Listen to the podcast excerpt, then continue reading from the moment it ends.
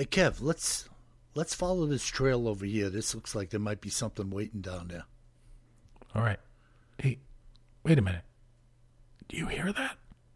Yeah, I thought it was just me. What the heck is that? I don't know what that is. Whoa, do you smell that too? That's unbelievable. Hey, look. What the Hey, look, those those branches are moving over there.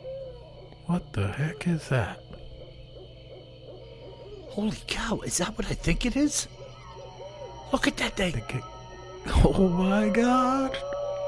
It's a freaking Sasquatch. Welcome to the Bigfoot Terror in the Woods Sightings and Encounters podcast. I'm your host, W.J. Sheehan. Hello, everyone, and once again, may I welcome you to what is promising to be an excellent show. My name is W.J. Sheehan, and I am the author of a series of books entitled Bigfoot Sightings, Bigfoot Terror in the Woods Sightings and Encounters, and it bears the same name as our podcast. So if you're interested in what I've written, you could purchase them at Amazon in paperback and ebook format, and you could also check them out in the lending library. Also, for you audiophiles out there, I have them available, volumes two through six, at Audible, iTunes, and Amazon. So do take advantage of what we're doing here, and you're helping out the show at the same time. And now, let me introduce you to my brother and co-host, Kevin Sheehan. Kev, come on aboard. Hey Bill, how you doing? Good. Sorry for the little stumbling there in my introduction. Hey, you know, we're as professional as we can be. Which is not very. Like uh, Moe, Moe, Larry, Shemp, and Curly. That's right. Don't forget Shemp. I used to love when that guy used to get smacked in the head and his hair would fly around. oh my God, those guys were incredible. Hey, what do you think would happen if the Three Stooges encountered Bigfoot? That I think that would be a good movie. That would be a good 4:30 movie from when we were kids. Yeah, no, that would have been a great show. Next Oh, week, the goodness. Three Stooges meet Bigfoot. That would- That would be as good as uh, Abbott and Costello meet Frankenstein. Oh yeah, That good was great stuff. They don't make that stuff anymore. Too bad. yeah, it's good stuff.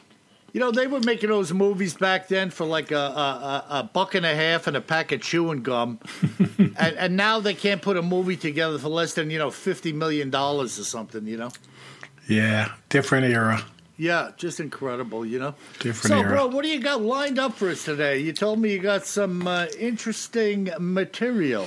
Yeah, we're gonna go down the other oddities path today. Uh huh. And uh, it's good stuff. We're going to talk about the Jersey Devil. Uh, here we go. Yeah.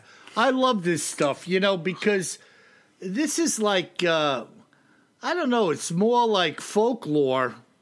I don't know if I'm doing it justice by saying that because a lot of these people are really uh, uh, wound up about this creature. There's some good sightings uh, we'll talk about, and you know that they've been they've been talking about this creature, the Jersey Devil, sometimes also called the Leeds Devil, L E E D S.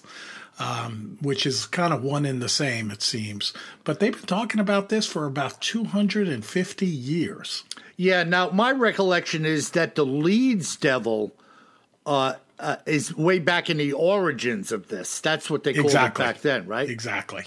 Yeah, So- yeah. so- and that's an interesting story in itself, which we will touch on, but we could probably do a one hour episode just on the Leeds family. And uh, we'll touch on it a little bit today, though. It's pretty interesting.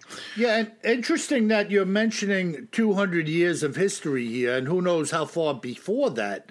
But in our last podcast, we were talking about an event that happened uh, somewhere around the late 1800s in Maine, some of these stories. Yeah, yeah. And we were discussing how there was very little available in the written word there other than like oral tradition to pass stories along. Yep, Yep. So, so uh, get this. We're going to come back in a second and talk about what this thing looked like. Uh, you know, is is reported to look like.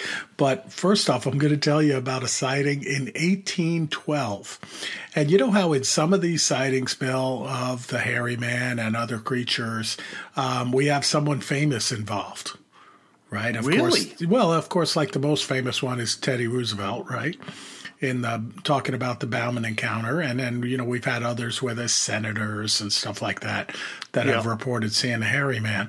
Well, Yeah. believe it or not, in 1812, um, which was one of the first reported sightings of the Jersey Devil, uh, it was seen by Joseph Bonaparte. Wow. And is that name familiar to you, Bonaparte? Yeah, absolutely. Apparently, it's Napoleon's older brother. Wow. Yeah, pretty wild. So, Well, I mean, you know, we're talking about the very early days of our country's Oh, existence. yeah, I mean, you know, the whole War of 1812, right? So we, maybe we were right before that started here.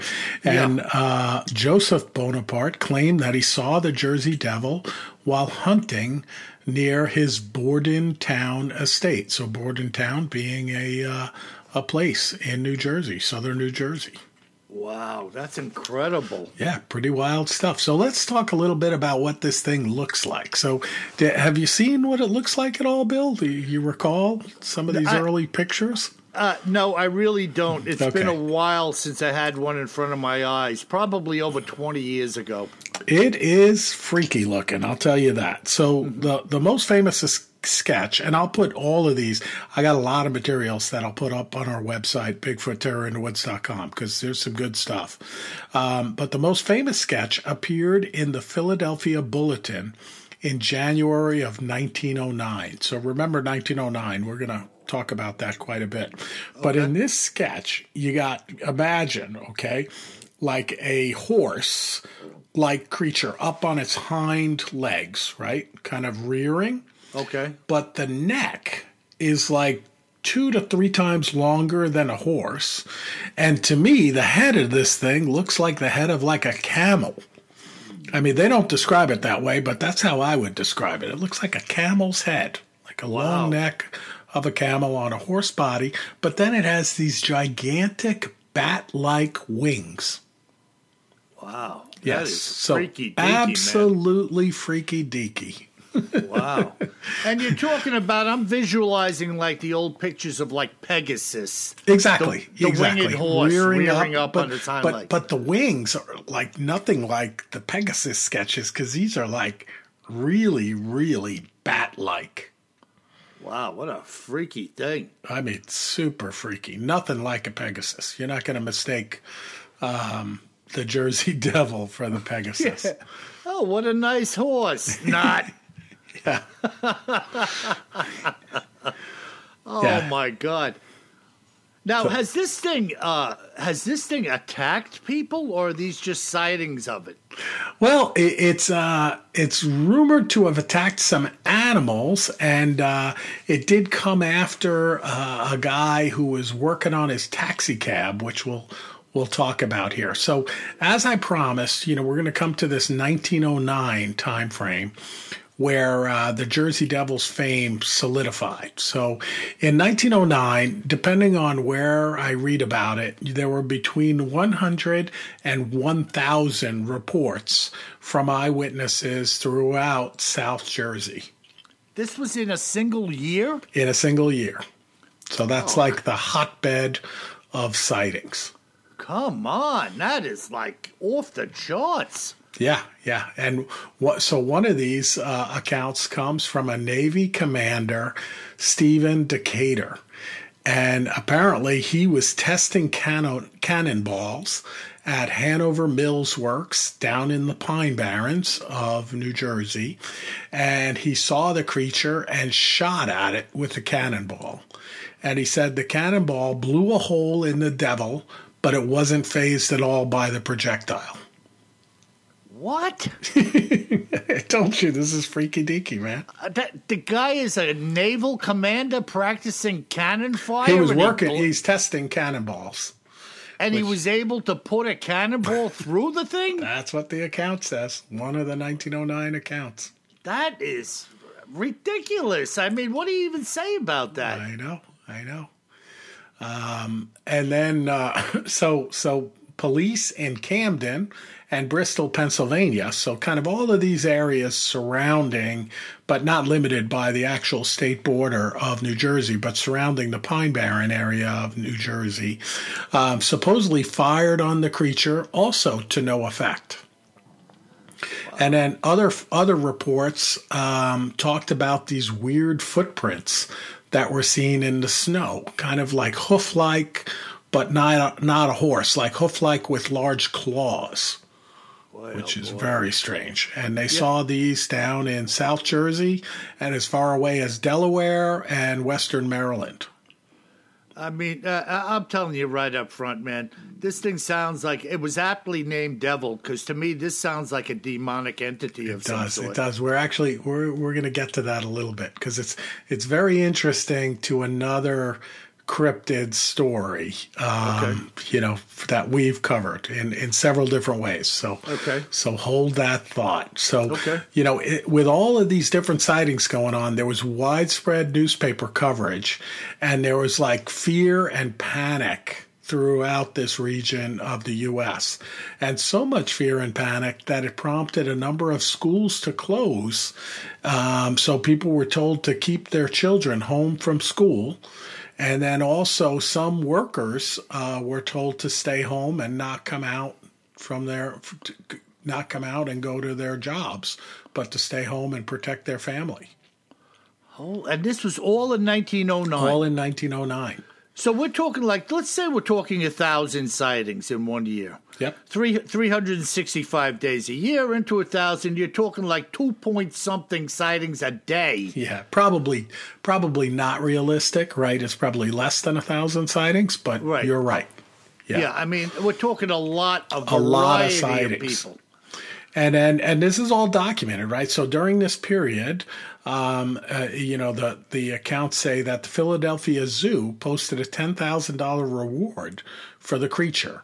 And this offer prompted a variety of hoaxes, including someone apparently showed up with a kangaroo with artificial claws and bat wings.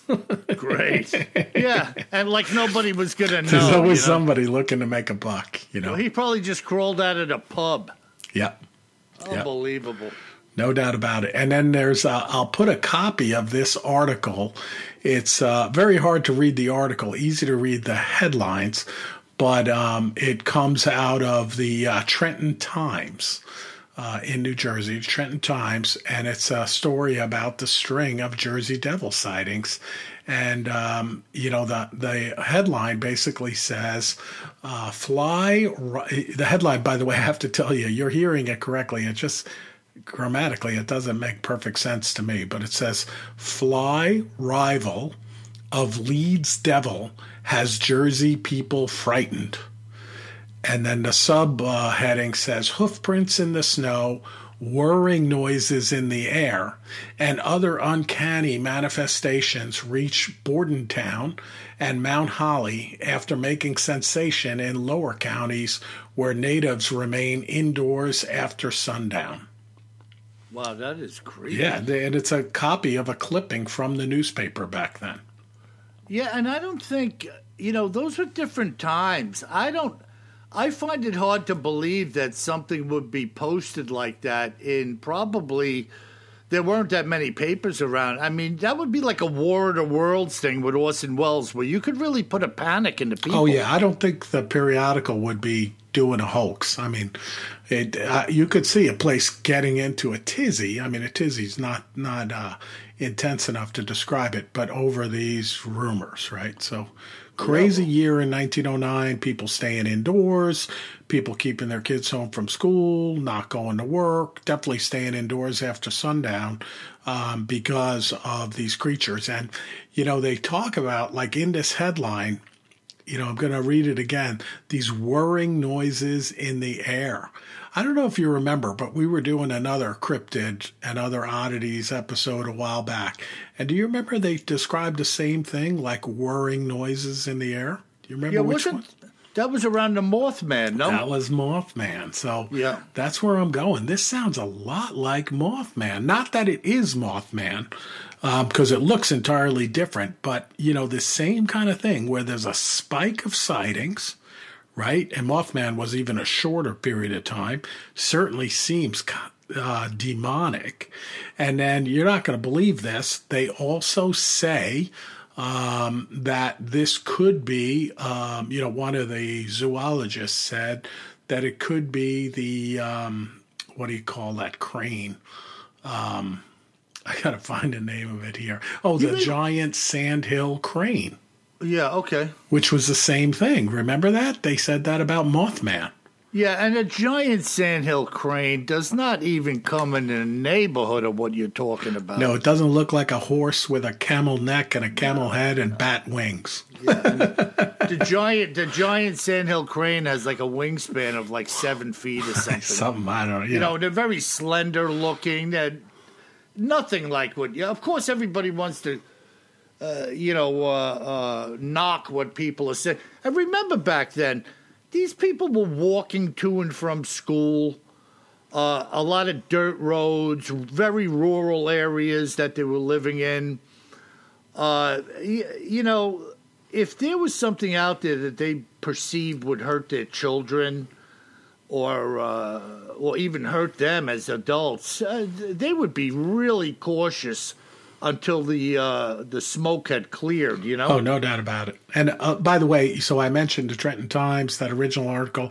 A lot of uh, a lot of these accounts actually come from nj.com, you know, for newjersey.com. They this is such a popular thing, the Jersey Devil, that um, they talk about it right there on their website with a lot of the accounts. So here you were asking if anybody got hurt or got attacked. So leaving 1909 and going into 1927, um, uh, a taxi driver in Salem City, New Jersey, allegedly encountered the Jersey Devil while changing a flat tire. So get this the man told police that a winged creature was pounding on the roof of the cab while he was working on changing the tire.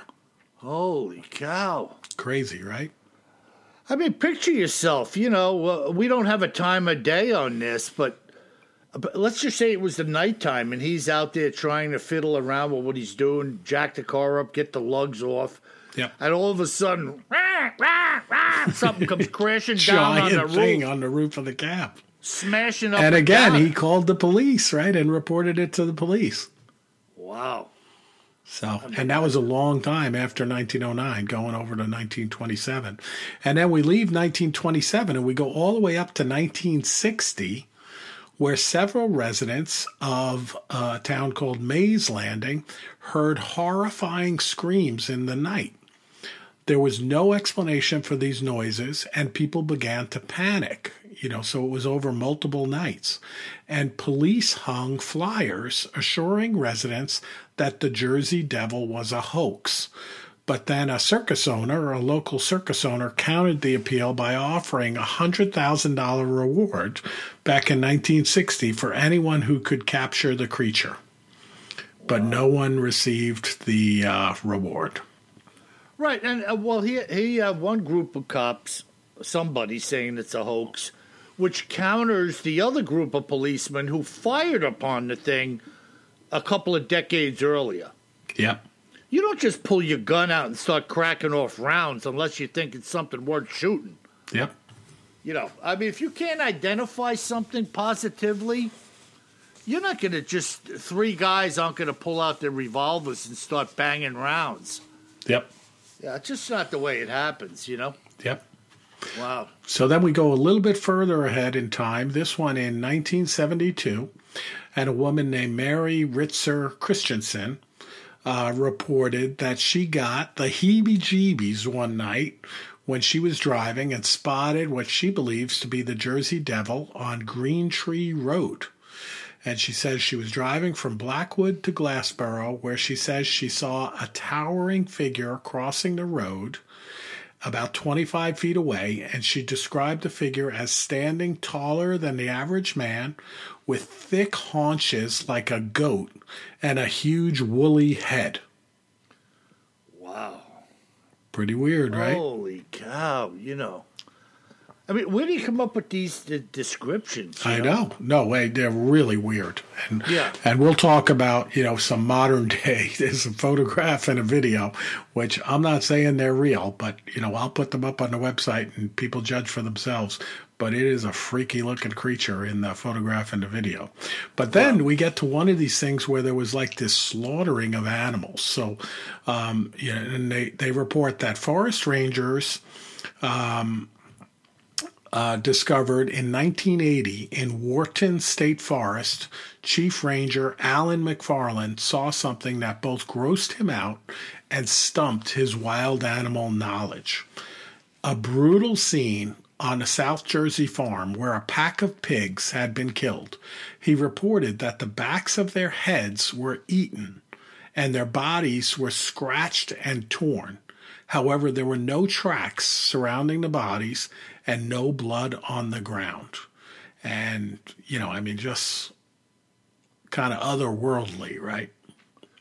Yeah, I mean, you know, it almost sounds like, you know, I've watched a hawk tear things apart, and they could kind of dance around on the thing, grasping it with their talons, you know, while they're pecking and tearing at it. Uh, yeah, but, we're talking like- about ripping the heads off, uh, the backs of heads off pigs. Yeah, yeah. I mean, that's a wow. You know, just You know, and I don't care what size pig you're talking about. Obviously, they all didn't come out of a, a, a die. They're different sizes. But uh, man, you're talking about some powerful uh, bite or ability to do that. Yep, Wow, that is really crazy. yep.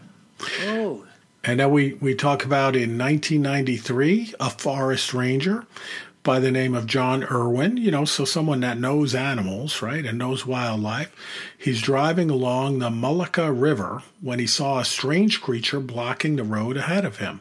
He said it was about six feet tall with horns and matted black fur. The two stared at each other for several minutes before the creature turned and ran into the forest. So, what the heck is that?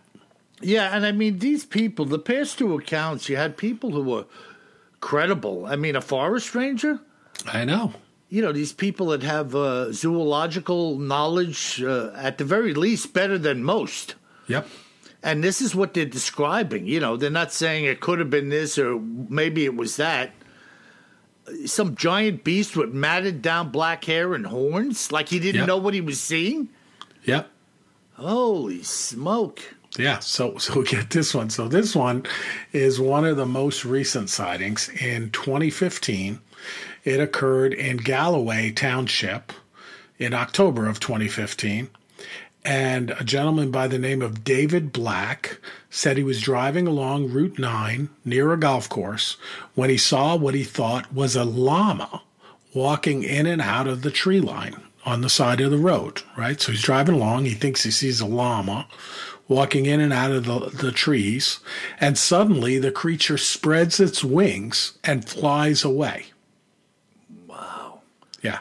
now the llama description lends itself to something that you were talking about initially with the long le- uh, neck Exactly. So to me, like it looks looked like a camel, but maybe llama is better. You know. Yeah. But And this guy was- took a picture of it, and I'll put the picture up on uh, our website, BigfootTerrorInTheWoods.com. And uh, he took a picture with his mobile phone, and the photo went viral. And you know, this one looks like it looks like a I don't know a llama. It's got horns though, and wings, and it's kind of flying in the trees. You know, I that know. bizarre totally bizarre. Wow. I And mean, what do you do if you're in if you're in the Pine Barrens in New Jersey and you see this thing sitting up on a branch in a pine tree? Well, I, I love the way he describes it, where he sees what he thinks is a llama walking along, which we could imagine that, right? You know, Right. you got these llama farms and stuff. You're like, what the heck is that? But then all of a sudden, like it spreads its wings and it starts flying. Whoa. Yeah, that is. I'm getting out of Dodge. Yeah, I don't even know what to say about that. No, you know. that's something evil, right? Yeah, that's something. Uh, that's something that's not supposed to be on this planet. I'll tell you that. Right, right. And then the last uh, modern sighting, which was a few days after David Black captured this image, a woman named Emily Martin shot a video, which appears to be the same creature. That, and she says she spotted it on a road called Old, Old Port Republic Road near Leeds Point. And uh, both Black and Martin swear neither the image nor the video were edited or set up. You know, and it says some of uh, some who have seen the photo and video have their suspicions, which I would agree with. But I'll put them up there. You know, people. You know, again, let us know what you know about this this Jersey Devil, and if you've seen it, like we always say, if you've seen something, say something.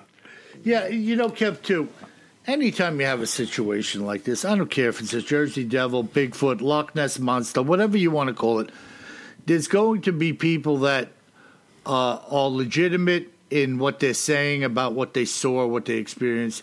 And then you're going to have a whole bunch of other people. Oh, yeah. You always have the hoaxers, right? Right.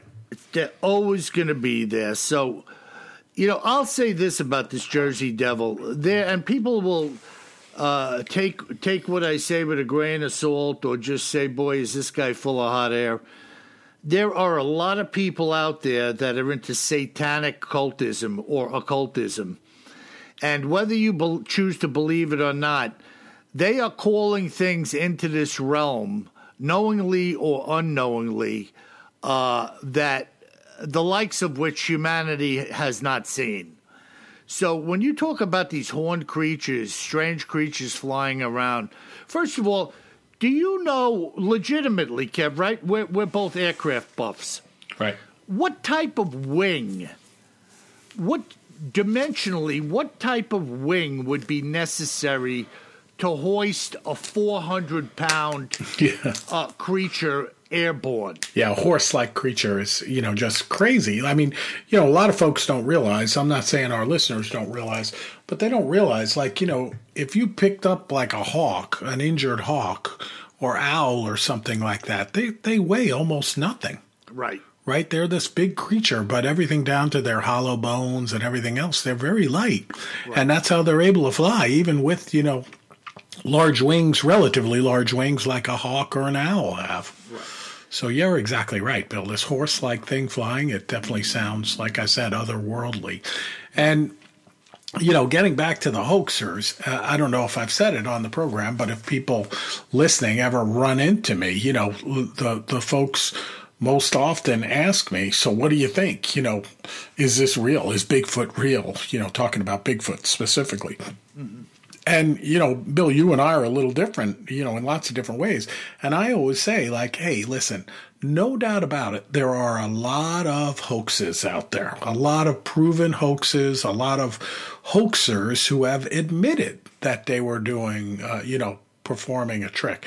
But there's also a lot of credible folks out there that, you know, have had very clear encounters with the creature, and a lot of folks that have very clear videos, like the one you were talking about earlier, Bill, the Marble Mountain encounter, you know, um, from the church group. So I, th- I think this is similar. You know, there's certainly some hoaxers. It could be something, uh, you know, that really happened, certainly with the number of sightings in that period. And it does, like you said, Bill, it sounds a little bit like Mothman, like it could be something that was conjured up uh, in an evil way, you know, right, from right. from uh, from uh, the likes of the devil. Yeah, you know? yeah. And, and that again, gets us back. I'll talk a little bit about the Leeds devil. Okay. So we mentioned it early on, and I, am not going to go into all of the detail of this, but it's interesting for more reading, and maybe we'll do another episode on the Leeds devil. But, you know, according to the popular folklore in that part of New Jersey, the Jersey Devil originated uh, with the in a, with a from a Pine Barrens resident named Jane Leeds, also known as Mother Leeds. And the legend states that Mother Leeds had 12 children. And after finding out she was pregnant for the 13th time, she cursed the child in frustration, crying that the child would be the devil.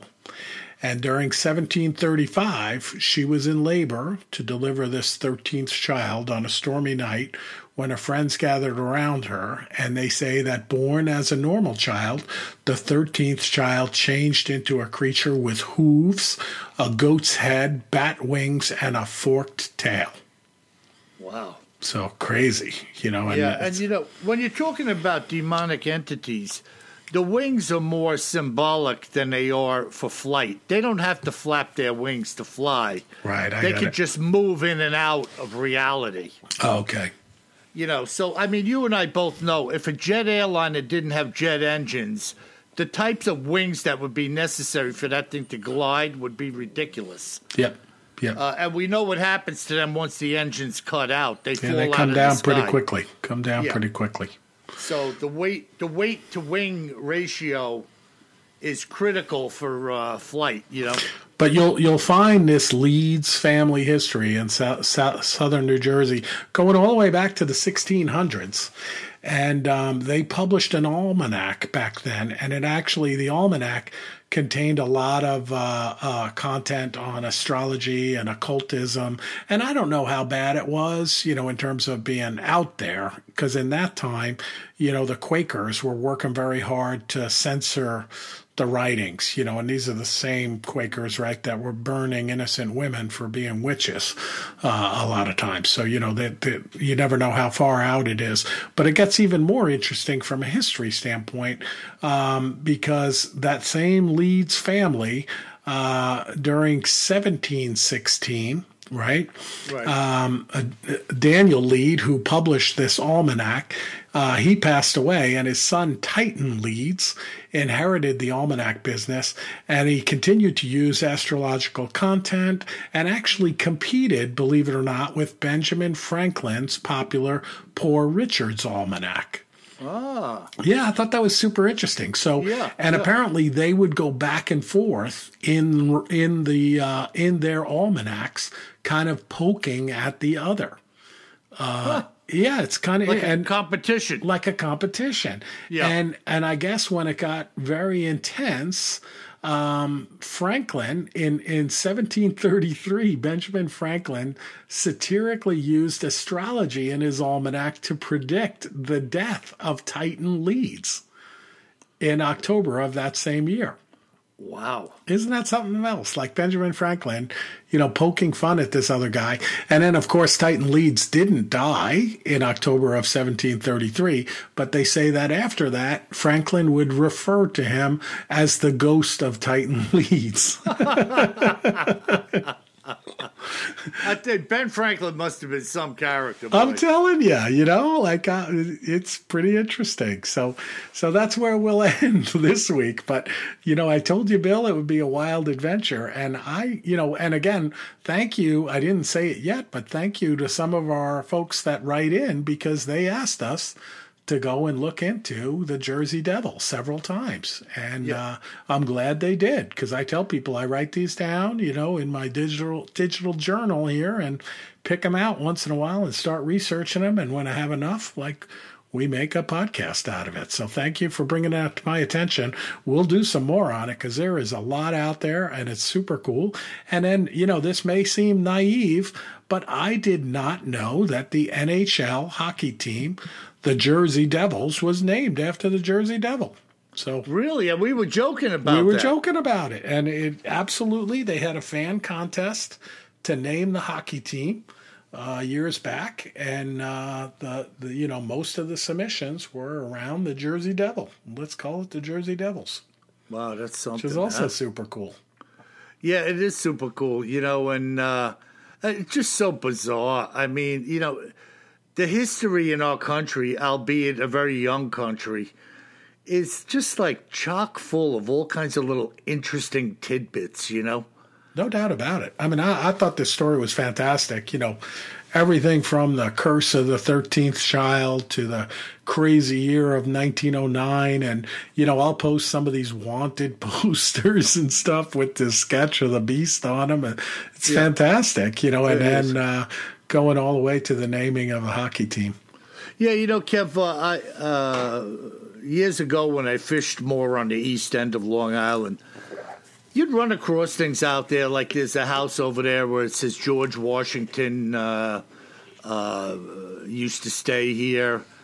Uh, Yeah. It's an old it's an old inn, you know. The inn is like 225 years old or something.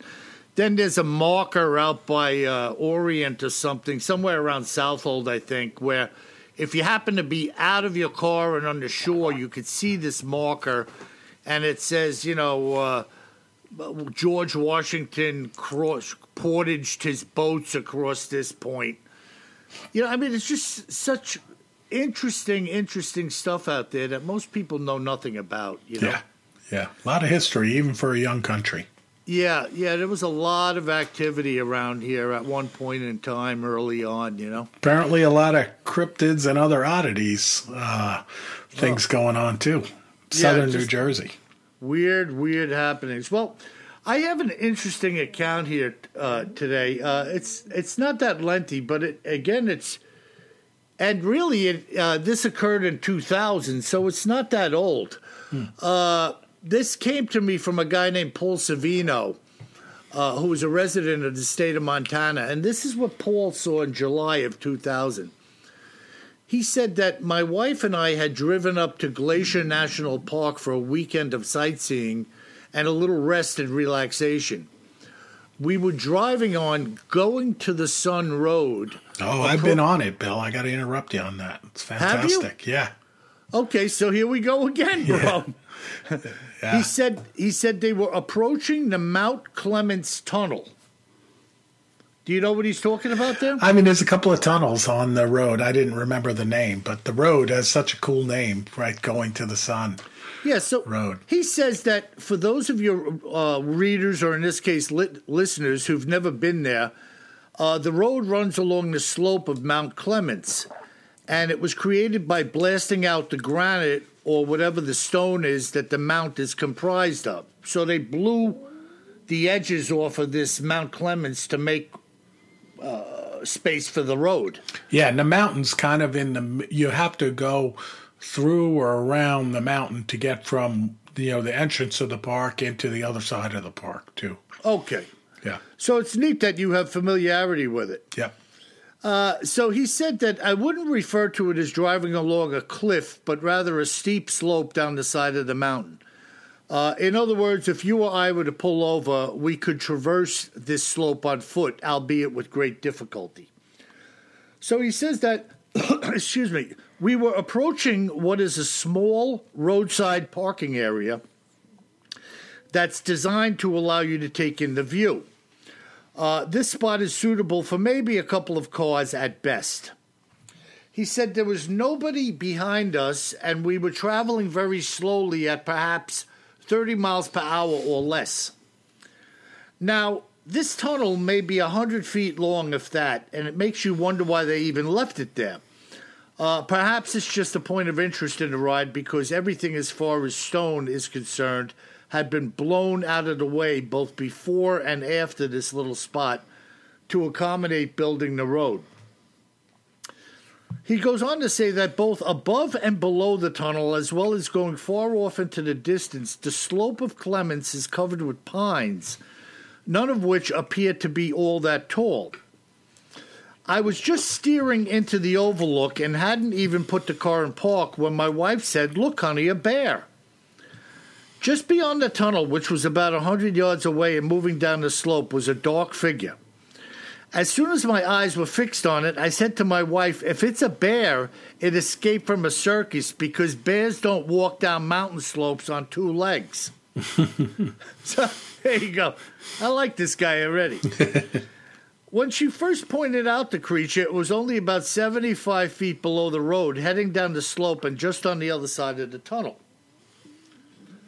Uh, this meant that if we had been a minute faster and had not stopped, it very may well have crossed the road in front of us. I turned the car off, and the two of us jumped out to get a better view of the animal. There was no doubt about it, we were looking at a large Bigfoot traversing down the side of this mountain. When we moved to the edge of the parking area, the Bigfoot turned to look at us several times, but never once did it stop walking.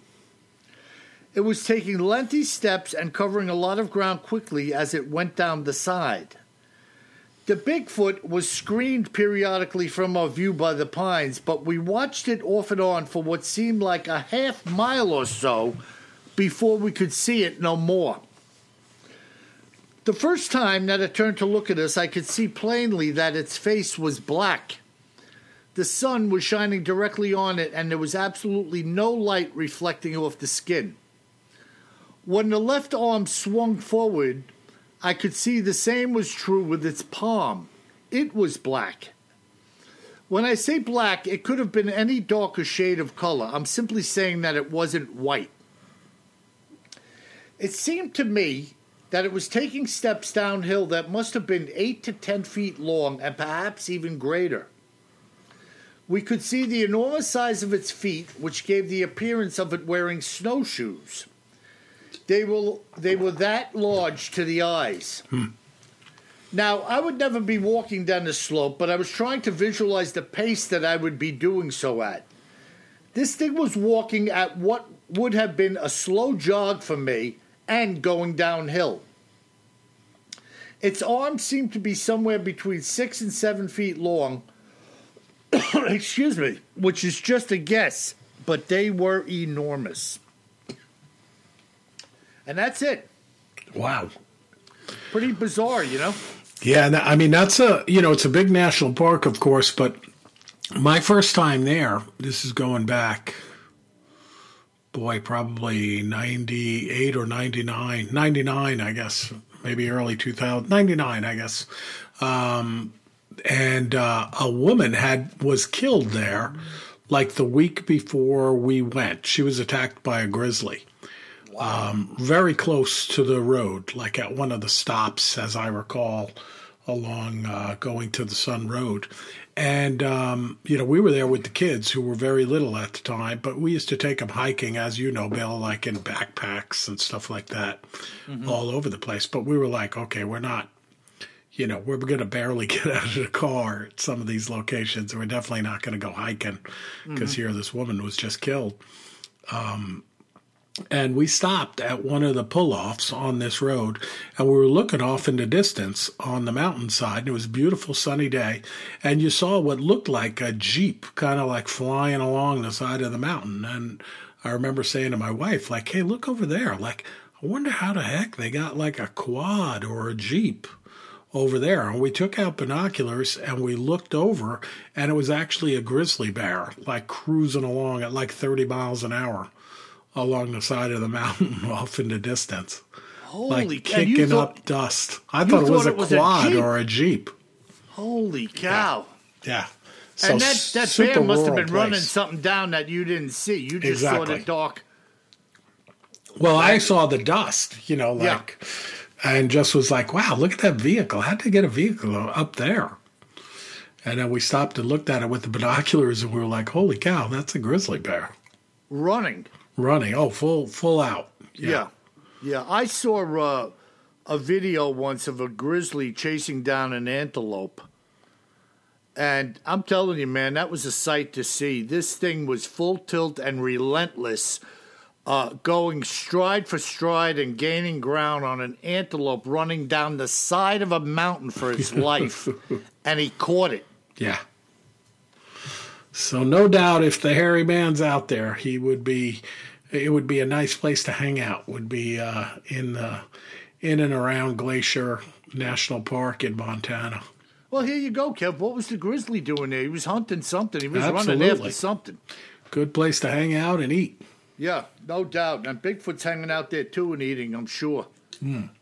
Interesting, interesting. Good stuff. Yeah, so what do we got, bro? What kind of listener Yeah, we got some good there? listener mail from all over the place again. So um, we're going to go to Utah. And this is from Les in Utah. Wow. And he says, uh, I had a sighting some 20 miles northeast of the Provo video. So, uh, Provo, Utah is where we had our first episode of season one. Um, and he says, two creatures walking a ridgeline, one larger than the other.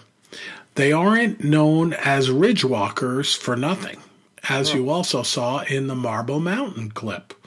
Great show, and I love your sense of humor. And he says, Life is short. Yeah, you know, uh, first of all, thanks for uh, contacting us.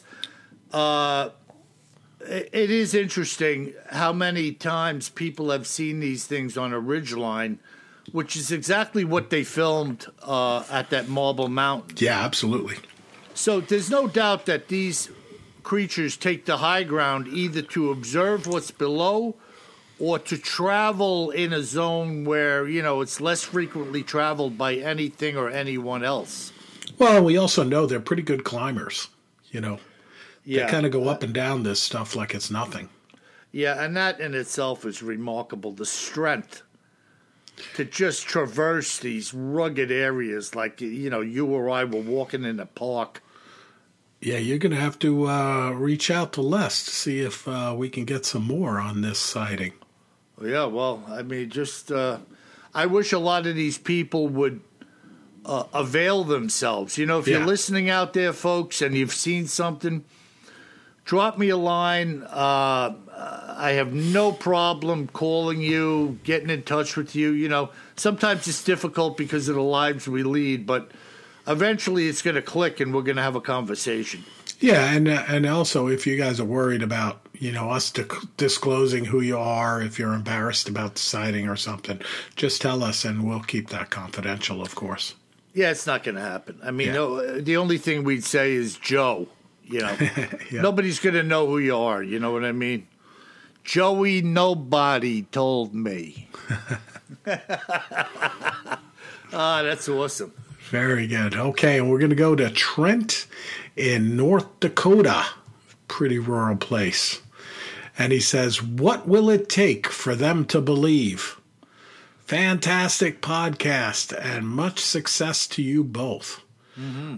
I have downloaded several of your audiobooks. Great job.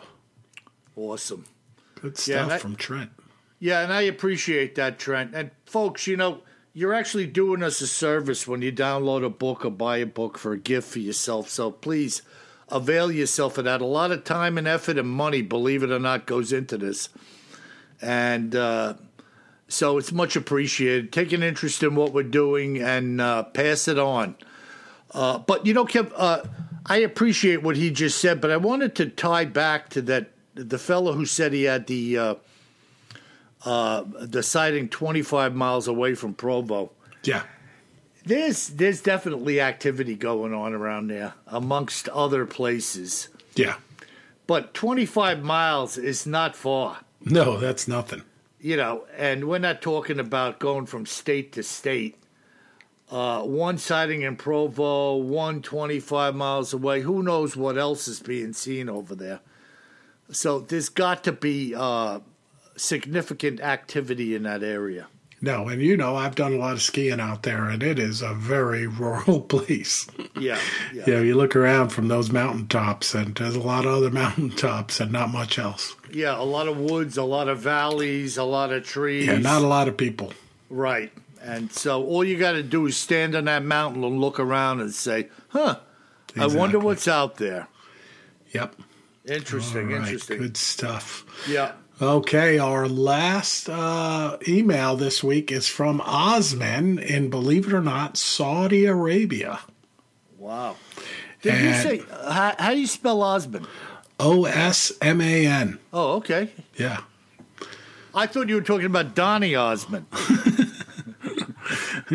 I don't think it's Donny. Marie Osmond? Maybe Marie. but Osman writes narrow mindedness is the root of this whole thing. Does a man not know when hiking in the woods whether or not he is seeing a 10 foot tall monster or not? I think he does. The simple minded says, uh, Show me, and I will believe. But my thoughts say that even then, that, that individual would say it is something else. There is no pleasing for some. Great show.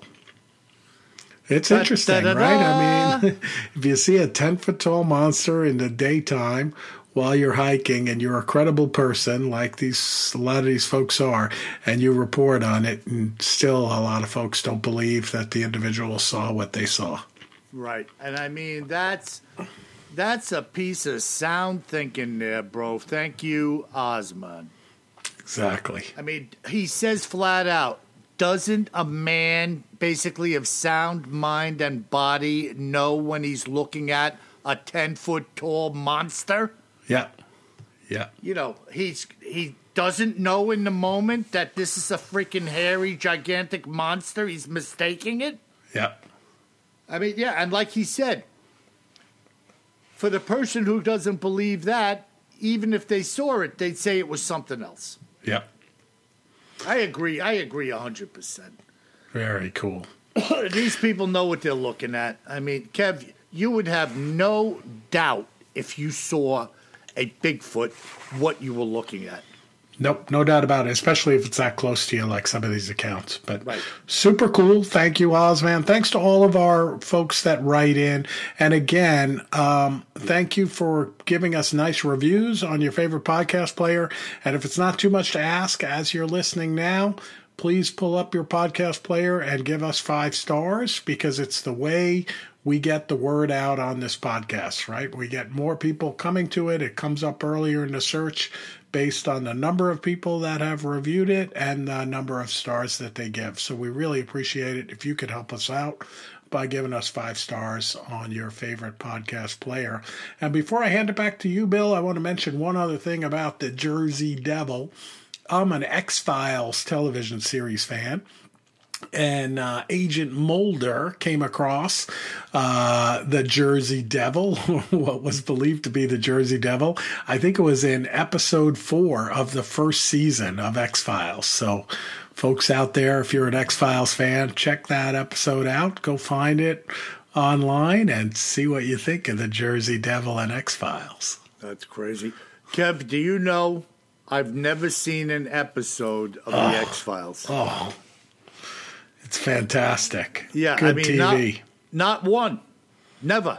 Oh, and they got some good stuff on there, Bill. Uh huh. Uh huh. Yeah, some good uh, oddities, and you'd like it.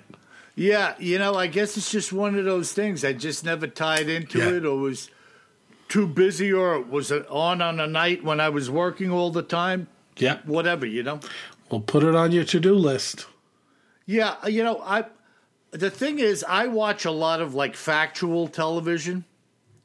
Uh, I don't know what how else to describe it. I like, uh, uh, and I don't want to say reality TV because we know what that's all about today. Yeah, You know, yeah, yeah, yeah. Uh, d- stupid and naked running in the woods. I'm not talking about that. I'm talking about you know I like facts and figures and data and you know uh, things of interest, astronomy and history and stuff like that. I think you'd like X Files. It's well done. It's good. Good research goes into it. Yeah, it's fiction, but a lot of it is based on different things that were rumored to happen. You know, it's Yeah. it's good good stuff. Very entertaining and good actors, well written. Okay, yeah, maybe I'll give it a Check spin. it out. Yep, yep. Cool. All right, everybody. So, thanks again for listening, and remember, always carry more gun than you think you're gonna need.